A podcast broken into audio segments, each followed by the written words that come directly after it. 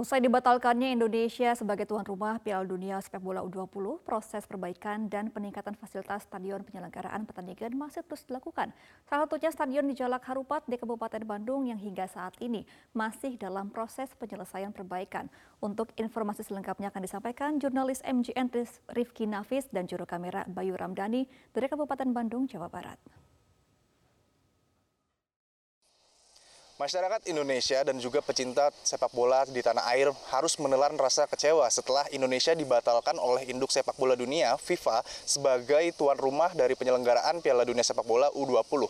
Padahal, enam stadion yang menjadi calon penyelenggara pertandingan sudah mempersiapkan diri. Seperti saat ini kami melaporkan dari Stadion Sijalak Harupat, Kabupaten Bandung, Jawa Barat. Yang mana sejak dipilihnya menjadi kandidat tuan rumah penyelenggara sudah mempersiapkan fasilitas sebaik mungkin. Dan kalau kita saksikan saat ini, meskipun Indonesia dibatalkan menjadi tuan rumah penyelenggara Piala Dunia U20, namun proses pengerjaan ataupun perbaikan dan juga peningkatan fasilitas di Stadion Sijalak Harupat masih terus dikerjakan. Hal ini pun sebenarnya sesuai dan juga sejalan dari statement eh, Bupati Kabupaten Bandung Dadang Supriyatna dan juga pihak dari Dinas Pemuda dan Olahraga Kabupaten Bandung yang mengatakan memang akan terus menyelesaikan proses perbaikan ataupun peningkatan fasilitas yang dijalankan di Stadion Sijalak Harupat saat ini meskipun Indonesia dibatalkan menjadi tuan rumah sepak bola eh, Piala Dunia Sepak Bola U20. Dan kalau kita saksikan saat ini memang eh, kita tidak bisa masuk ke dalam untuk memperlihatkan bagaimana proses perbaikan ataupun peningkatan di dalam stadion karena terkait dengan lapangan, kemudian fasilitas tempat duduk, kemudian juga lampu, itu dikatakan menjadi salah satu eh, aspek-aspek yang diperhatikan dan juga ditingkatkan dalam mempersiapkan diri sebagai tuan rumah penyelenggaraan Piala Dunia U20. Dan saat ini kami melaporkan dari luar stadion saja masih dapat dilihat petugas yang memperbaiki jalanan, kemudian area di sekitar stadion dengan membersihkan dan mempersiapkannya, kemudian juga mengecat stadion agar terlihat lebih rapih dan juga lebih segar. Namun memang sangat disayangkan karena kita tidak menjadi ataupun lebih tepatnya dibatalkan sebagai tuan rumah dari penyelenggaraan Piala Dunia U20 yang memang ini mengundang berbagai rasa kecewa tidak hanya dari masyarakat dan pecinta sepak bola namun juga dari pihak penyelenggara seperti panitia dan juga pemerintah yang sudah mempersiapkan dengan baik fasilitas di Stadion Sijalak Harupat ini. Demikian yang dapat kami sampaikan untuk saat ini dari Kabupaten Bandung, Jawa Barat, Rifki Nafis Basya, Bayu Ramdhani, Metro TV. Ya, gimana juga pemirsa kalau kita melihat peristiwa ini tentu berdampaknya tidak hanya terhadap dunia sepak bola tanah air, tetapi juga dicoretnya Indonesia sebagai tuan rumah Piala Dunia U20 ini juga berdampak bagi para pelaku UMKM yang ikut terlibat sebenarnya dalam pembuatan merchandise untuk turnamen ini. Seperti PT Juara Raga Adidaya atau Juaraga sebagai pemegang lisensi merchandise resmi Piala Dunia U20 telah menggandeng sektor UMKM dalam proses produksi. Sudah ada 53 jenis merchandise yang diproduksi. Angka ini merupakan yang terbanyak sepanjang sejarah penyelenggaraan Piala Dunia FIFA U20. Meski demikian, pihak Juaraga menyatakan akan berupaya untuk membantu para pelaku UMKM dalam memulihkan usaha dan menghadapi tantangan akibat kejadian ini.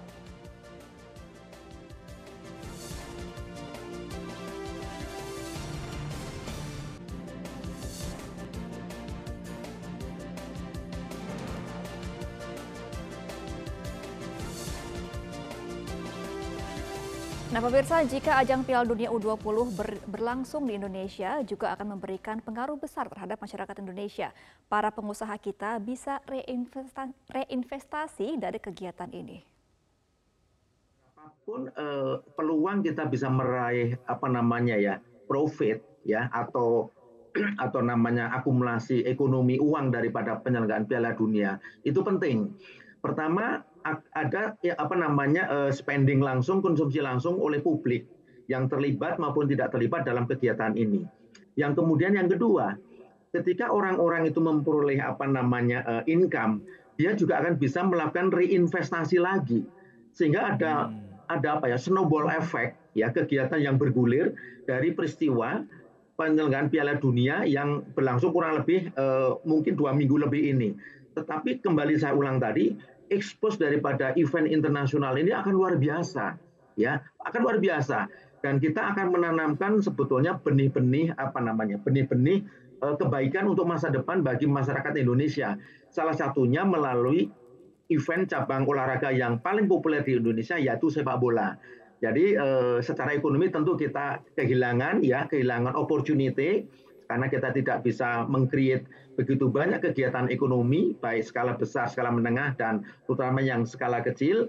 Yang kedua juga mungkin sebagian daripada apa masyarakat kita yang langsung ya. atau tidak langsung terlibat dalam event ini juga mereka akan kehilangan juga apa pekerjaan-pekerjaan entah itu okay. yang katakanlah menjadi apa namanya wasit menjadi Eh, tenaga-tenaga penunjang dan seterusnya dan seterusnya. Mereka okay. menjadi juga kehilangan apa nama job opportunity Mas Reno. Jadi implikasinya luas sekali kalau kita lihat dalam sebuah ekosistem besar gitu. Kapolda Sumatera Barat Irjen Pol Teddy Minahasa dituntut hukuman mati dalam sidang tuntutan kasus penyalahgunaan barang bukti narkoba yang digelar di Pengadilan Negeri Jakarta Barat. Teddy dinilai bersalah melakukan tindak pidana karena memerintahkan untuk menukar barang bukti sabu dengan tawas yang kemudian diperjualbelikan.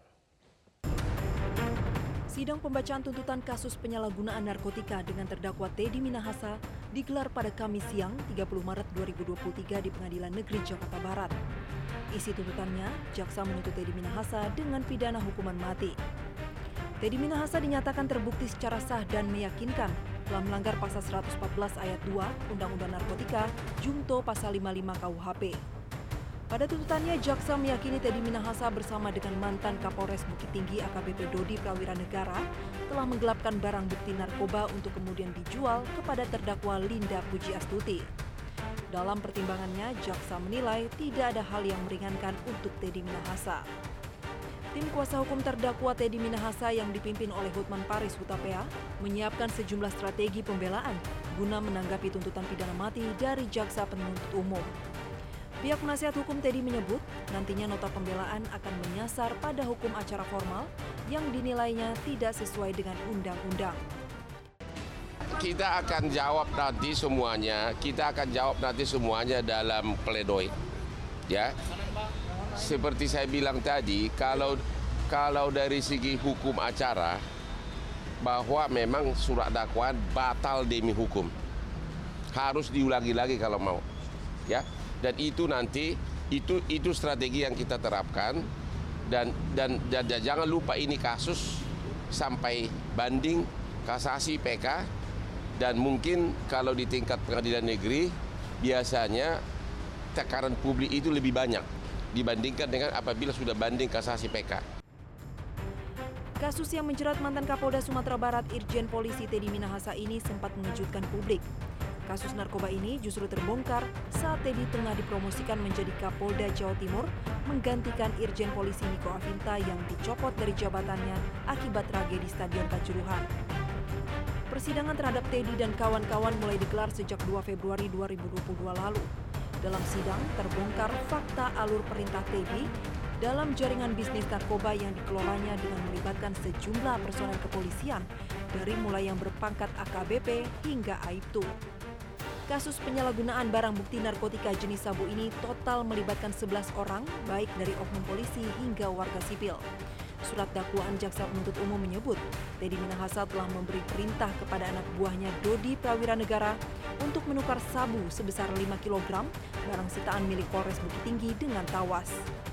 Kini Teddy menghadapi tuntutan pidana hukuman mati.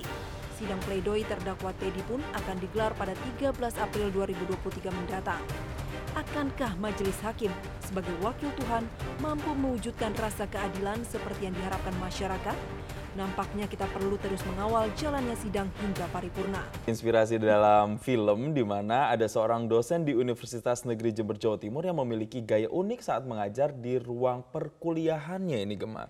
Nah, ia menyampaikan materi di kelas dengan menggunakan kostum dan dandanan bak karakter film atau dikenal dengan cosplay.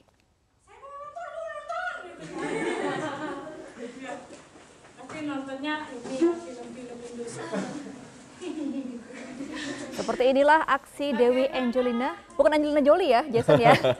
Dosen Fakultas Ilmu Budaya Universitas Negeri Jember. Kali ini Angel cosplay menjadi Maleficent. Hal ini hanya dilakukan saat Angel mengisi kelas keaktoran dan teater, sedangkan untuk kelas lain ia menggunakan pakaian biasa. Wah, total ya ternyata ya Bu Angel ini dalam mendemonstrasikan diri sebagai Maleficent. Nah, Angel ini membuat sendiri pemirsa kostum unik yang ia kenakan dengan memanfaatkan barang-barang sekitar. Menurut pengakuan Angel, tidak ada kesulitan dalam menyiapkan kostum-kostum tersebut, hanya saja ia harus datang lebih awal untuk ke kampus untuk berdandan. Hal ini dilakukan Angel dengan tujuan membuat mahasiswa lebih enjoy dalam mengikuti kelasnya. Selain itu, ia ingin agar mahasiswa selalu mengingatnya sebagai salah satu dosen yang unik. Asal jangan disihir aja ya, kayak Mel di film beneran ya. Untuk mahasiswanya ya.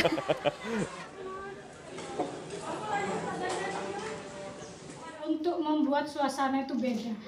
Jadi mahasiswa kok kayaknya mungkin dari 24 SKS dia kuliah ya. Dosennya kan kebiasaannya pakai batik, pakai hem gitu-gitu aja ya. Saya memang ingin tampil beda supaya mahasiswa ketika di dalam kelas saya itu merasa senang, terus nggak ada rasa yang tegang. Karena ketika tegang materi yang saya sampaikan semudah apa pun itu nggak akan masuk ke mereka. Uh, dan motivasi kita juga ya. Kayak apalagi lagi kelas aktoran dan itu menambah wawasan kita ketika melihat biasanya itu ada effort untuk memakai kostum atau semacam cosplay jadi itu juga uh, bikin kita lebih semangat. Kaget ya itu kaget ya tapi memang sebelumnya sudah pernah kenal Angel tuh memang suka cosplay cosplay